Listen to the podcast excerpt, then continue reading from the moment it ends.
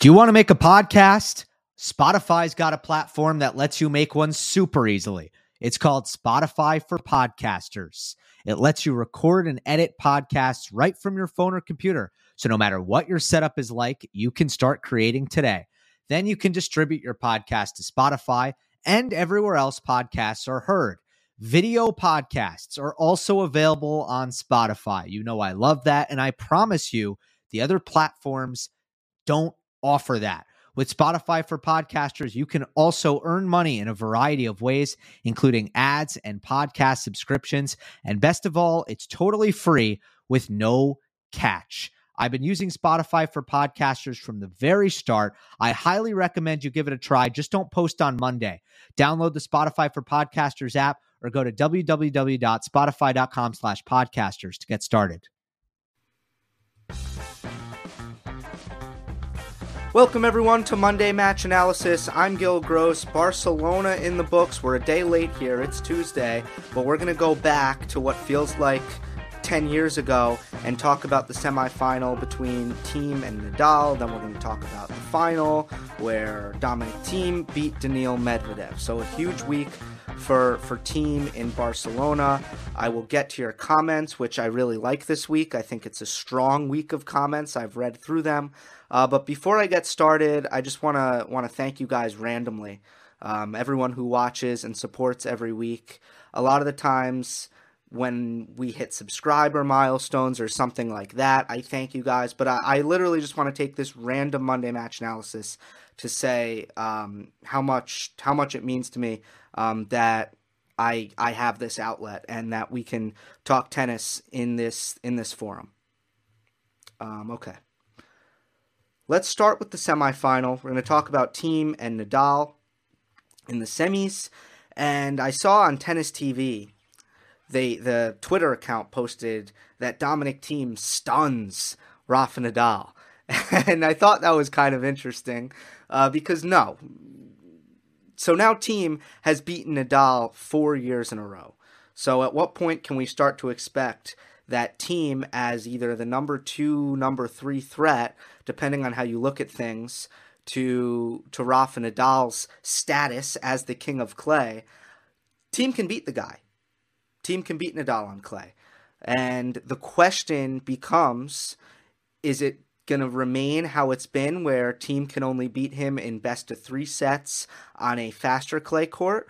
Or will Dominic Thiem have any success in best of five sets on a slower clay court uh, when it when it really really counts the most at Roland Garros. We'll get into that a little bit later. Um, I don't want to delve into the French Open um, exactly right to start, but I'm sure there will be some comments on it. Uh, for now, uh, let's talk about the semifinal and what I saw here, and I saw three main things at play. One is something that I think everyone's begun to pick up on here and that is Nadal and the area of his game where his age is is showing most readily is his movement. And what I noticed in this match is there were a lot more points that that uh, Dominic Thiem won scrambling on defense than Nadal. There's a very specific kind of point where you're literally in an all-out defensive mode. You are under attack You've dropped a ball short, you are in big trouble, and at this point, you're scrambling. There's a difference between defending and scrambling. And I think Nadal can still defend, but there were a lot of points that Dominic Thiem stole.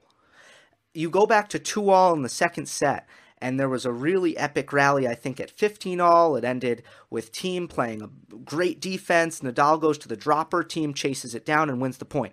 Then at 15:30, Rafa is attacking Dominic Thiem, playing a great point. He hits an inside in approach shot, and Thiem hits the cross court backhand pass of the entire match.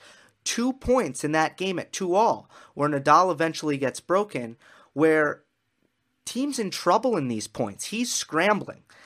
I find that Rafa, who used to win so many points scrambling on defense, this is the area in his game where his age is showing, where he's not winning as many points uh, when he's in big trouble and when he's scrambling.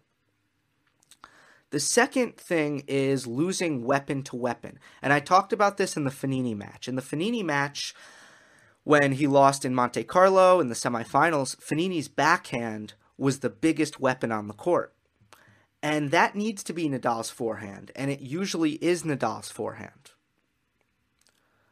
In this match, once again, it felt like Nadal's forehand was the second biggest weapon on the court. And in in the case where Nadal and Thiem were battling weapon to weapon, I felt like Thiem was winning that battle, especially in the consistency area.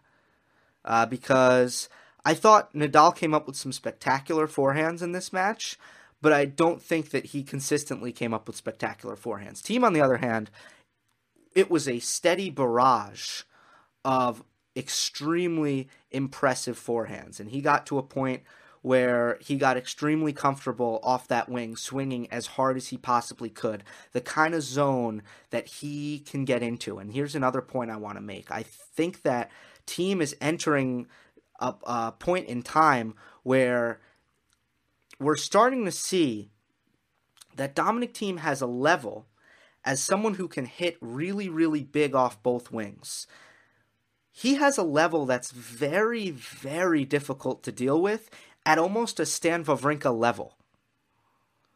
The zone that he got in at Indian Wells against Federer late in that match early in the match at the US Open against Nadal and in large portions of this match in Barcelona reminded me of what I think like in the tennis community it's affectionately referred to as like Stanimal mode where he's absolutely clubbing every ball and not missing.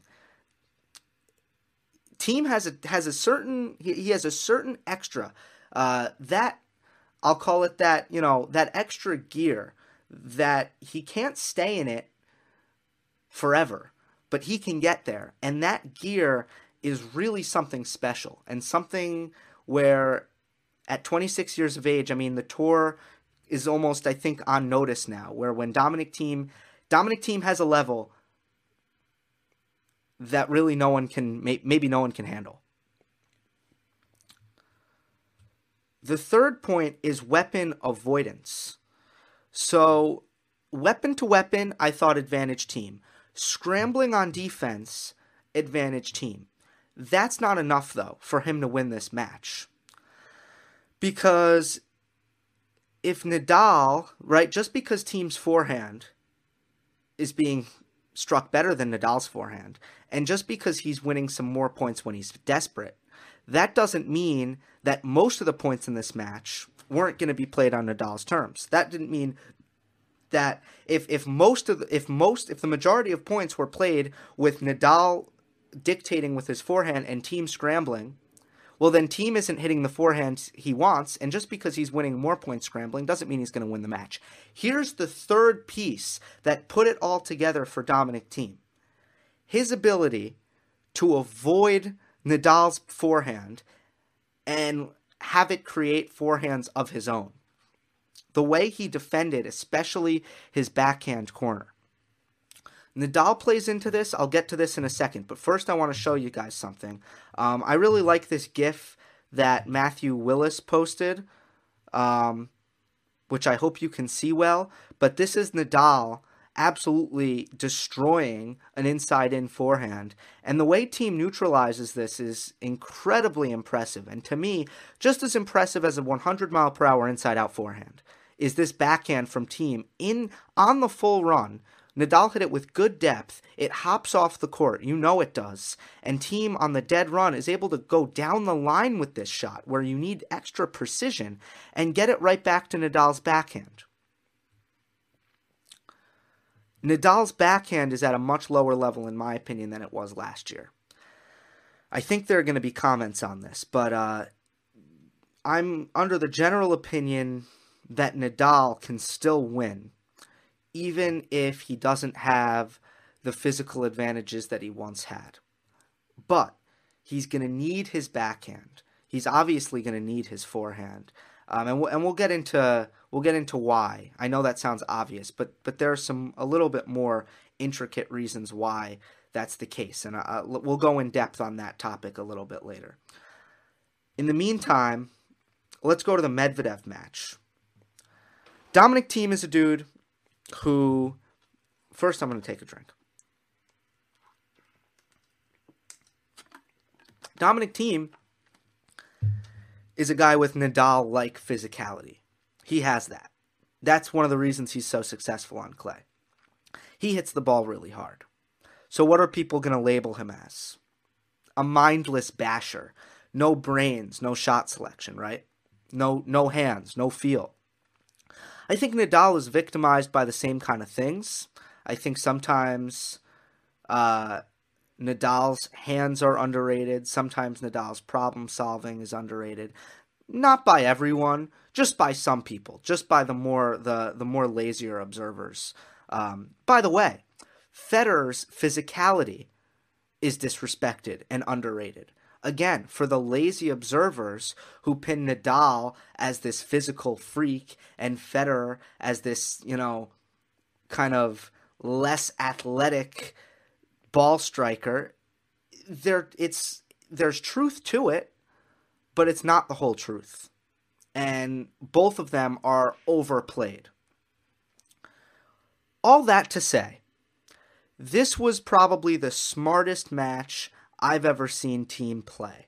Uh, the the best I've ever seen him find a game plan, find something that works, and really stick to it. He was very very stubborn after going down three love in this first set about sticking with his slice backhand. And I'll be honest, I don't really like Thiem slice backhand that much. He was hitting it well in this match, but generally, I think sometimes instead of sticking it, it's it just kind of floats in the air. Um, he gets he gets too much air under it. He doesn't keep his wrist very stiff. In fact, it's it's kind of a he gets his wrist involved in the slice where uh, I almost feel like most really good slices have more of a locked position, uh, a locked wrist as they go through that motion.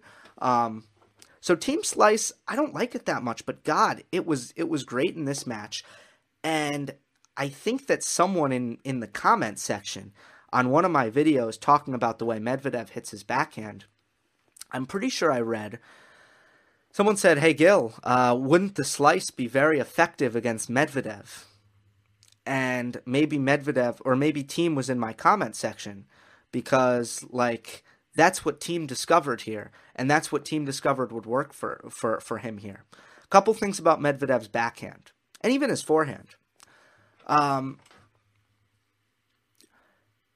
he doesn't generate enough racket speed to generate his own pace.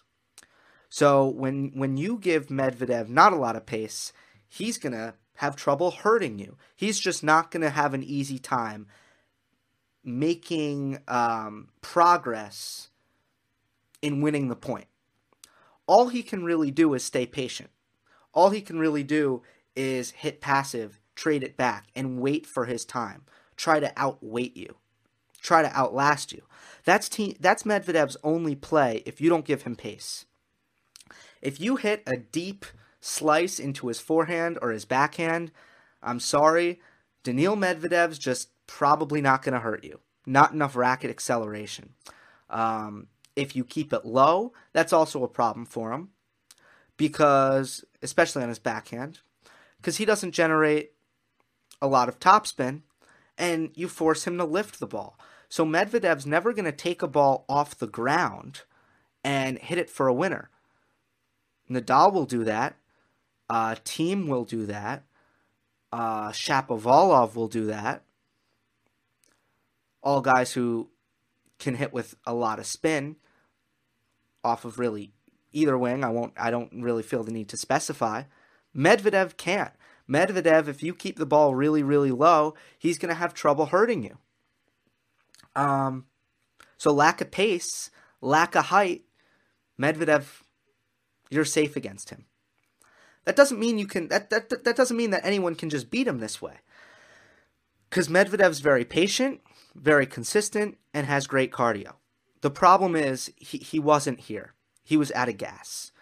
He's played a lot of long matches. He played a marathon against Kei Nishikori, and I think when Thiem when he realized that Thiem wasn't was going to kind of drag him into the trenches and wasn't going to give him a lot of balls where Medvedev can really initiate, I think Medvedev realized that physically he wasn't going to be able to hang with Thiem here. As a result, he kind of gave up. And again, we've seen this from Medvedev earlier this year. We've seen it, but we've seen it from him throughout his career. He's either fighting really hard or giving up completely. And there's really there's very little in between, and he should probably work on that because he gives himself no chance in these matches when he gives up. Where even if even if Dominic Thiem's level dipped, Medvedev was so far out of this match that it probably wouldn't have mattered. So Medvedev needs to work on that. But credit to Thiem for implementing a game plan that Medvedev realized he didn't have the physical strength to deal with. I think he came into this match tired. And again, he was not willing to do the work that it was going to need to take to win this match. And it was going to take a lot of work. It was going to be grueling. This is going to be a weakness for Medvedev. This is going to be a struggle for Medvedev. He's going to run into scenarios where it's going to take a lot of pain tolerance for him to win tennis matches. And what we've seen is we've seen him either endure and have a lot of success, like he did against Djokovic, um, like he did against Nishikori in the semifinals. Um, or we've seen him completely give up and and not be willing to go through the, the pain that unfortunately for him his game requires of him because he needs to play these long grinded out rallies. People do not pin Medvedev as an aggressive player because he's tall. He gets he he he's advantaged by his height with his first serve, which by the way he needs to get more in the box. His first serve percentage is too low. But Medvedev is a grinder and he's not changing. So it's not a matter of okay, Medvedev needs to make his forehand bigger. Or uh, you know, Medvedev needs to learn how to use his six foot five uh, frame to his advantage and play more aggressive. It's not going to happen. That's not Daniil Medvedev. Uh, I do have a clip so we can watch this Dominic Thiem slice in action. And I want to stress how stubborn Thiem was about using this repeatedly. He really, I mean, he, he mixed it up. You're going to see a topspin backhand, but he was slicing it a lot. And, and that takes a lot of commitment for a guy in Thiem who isn't really used to using the slice. I, I'd say he normally uses slice 10%, and it became at a time probably 60 40 slice for Dominic Thiem. There it is, low below the net. Medvedev can't do much, and that time he pushes him back with it, opens up with the forehand, the drop shot again. Medvedev misses this last shot. I think this is a very tough shot for Daniil Medvedev um, on the drop shot because he's not used to using his wrist to to lift the ball and to get the kind of RPMs that would that would allow him to dip the ball back in the court. So, one, I think it would have been very hard for him to go down the line. Dominic Thiem um, anticipates this ball cross court. I also want to point out that Thiem didn't have to play the drop shot here. He actually uh, succeeded before he played the drop shot in what Thiem was trying to do, um, which is open up with his forehand. He could have ripped a forehand on on the finishing shot, Thiem's last shot. But watch how he brings Medvedev literally into no man's land, and Medvedev can't really do anything there because of his stroke mechanics. And then he's too far in. Thiem can rip it and push Medvedev back because he's in a compromised court position. He's too far in. And that's what gives him the, the easy ball to take advantage of. There's the slice. Medvedev can't do much. Now he rips it deep, pushes him back. That's a floater of a forehand, goes with the drop shot. And then again, putting Medvedev, making Medvedev hit um, a low backhand and he has to move into the court when he hits it. It's actually my least favorite shot too.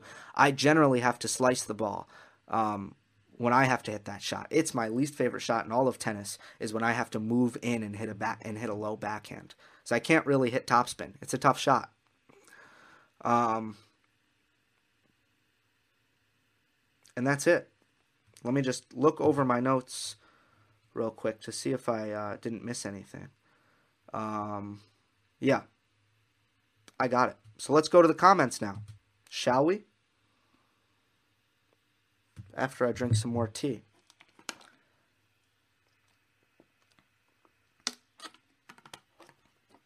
All right. Reading them in order of likes. Um, top comment comes from Mr. Vanch uh, Vermani. He says, uh, What do you think about the struggles of Marin Cilic this year? He is 82 in the race to London and is 4 and 6 in 2019. How come no one is talking about him? Do you think he is very underrated for a guy who has won a slam and been to two other finals? Everyone is talking about Zverev's struggles, but he is 20 in the race and did reach the Acapulco final. He has also lost to players who were in form and went on to win the tournament. Thoughts? Um, first of all, thank you for the, the good info on Cilic. Um, I didn't know where he was in the race to London, so thank you for that. Um, I predicted at the beginning of the year for Cilic to drop out of the top 10, and I did that just based on simply based on trajectory. And then I remember last uh, a couple videos ago, I was saying that Cilic might be in permanent decline, and they were like, "How could you say that? Nadal is 32, and you know, um, Federer is 38 and or 37." Anyway, the the thing is, age is just a number it's trajectory that you look at. And right now, Marin Cilic, I think he's 30 or 31. Cilic is at an age where some players decline. Some don't, some do. This is not a numbers game. You know, this is this is a trajectory game. And Cilic is just on the wrong trajectory right now. In terms of his game, it, it just feels like he's not staying in rallies anymore. And uh, the the one match where I really kind of decided that he was in trouble was the Monfils match in Rotterdam, where he lost the third set six love, and I, I just he could not make. First of all, it seemed like he was desperate to hit a winner within the first five balls. And it seemed like all Monfils really needed to do was play five balls back and the error would come. So Cilic's game isn't there right now. I don't think you know, and it could be he's physically breaking down, but I I just think that it's it's something that happens at at his age. It happens. It just doesn't happen to everyone. Uh, and I don't know why no one is talking to him. Is he an underrated player in general? Extremely, extremely. The consistency that he showed from like 2016 to 2018. I mean, I, I was saying it over and over again. People weren't giving Marin Cilic enough respect for repeatedly being in slam semifinals over and over and over again. Uh, again, made three finals. He won one. He won the, the U.S. Open. So um, certainly a player who, who, honestly, look, let's just be honest. He doesn't move the needle when it comes to um, I don't know how to put this. He's not box office publicity. You know, he's not a needle mover. Uh, but as a player, yeah, he's underrated. And should people be talking about his decline more? Should people be focusing a little bit more on him? Yes, uh, they should.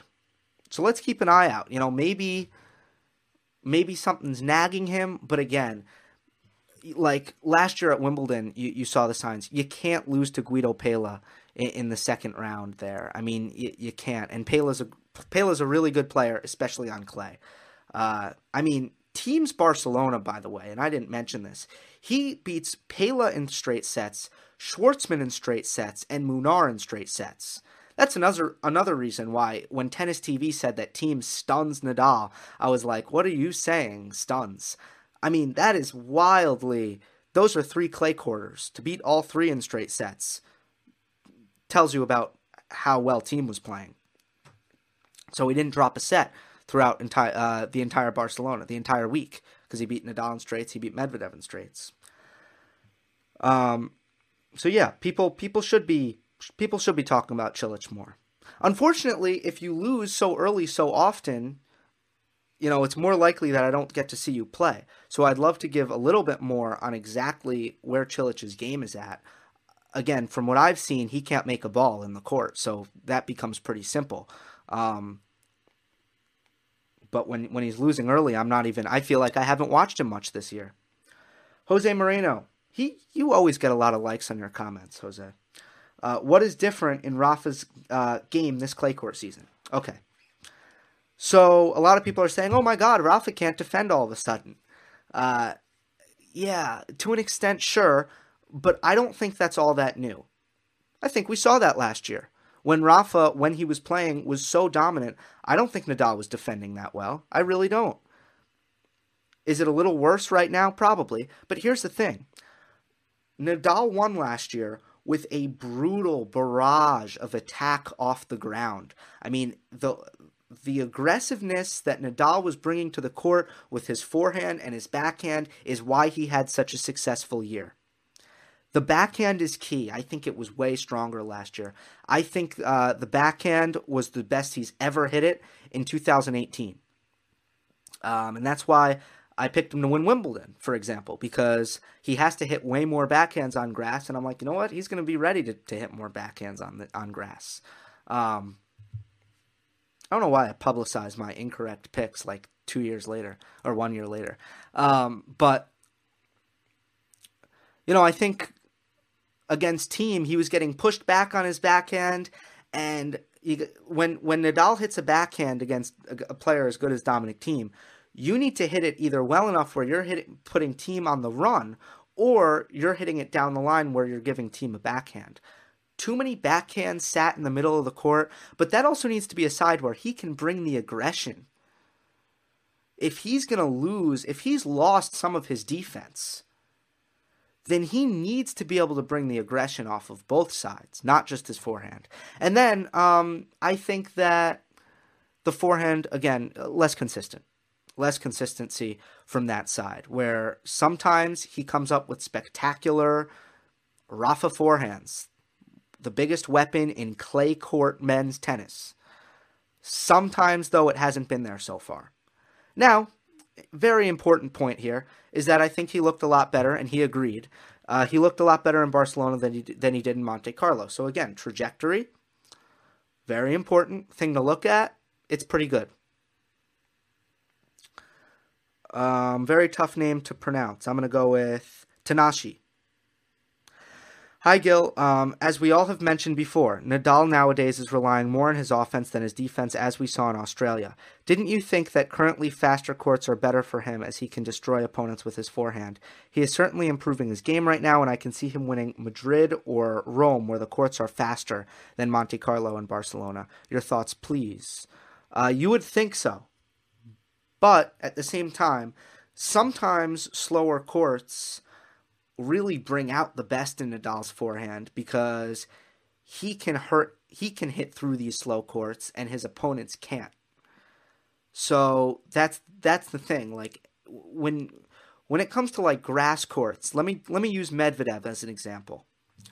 Uh, Medvedev Thiem would not be able to use the strategy that he just implemented against Medvedev on grass because grass would bring enough speed to Medvedev's game where he could probably hurt Thiem um, off the ground, even if Thiem wasn't giving him a lot of pace.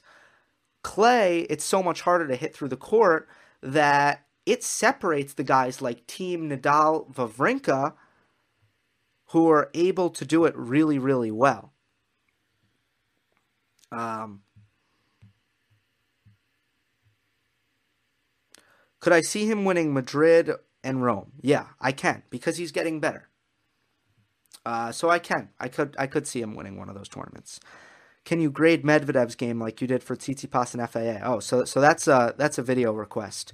Um, I still need to grade. I also got a, a request to grade Shapovalov's game on Twitter.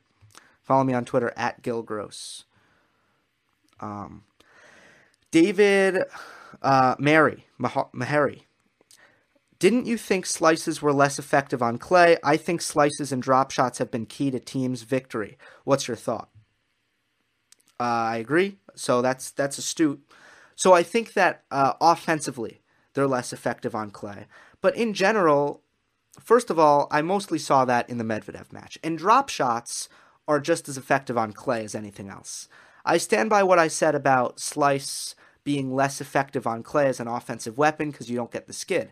But Thiem wasn't using it as an offensive weapon against Medvedev. Thiem was using it um, as a way to take away pace.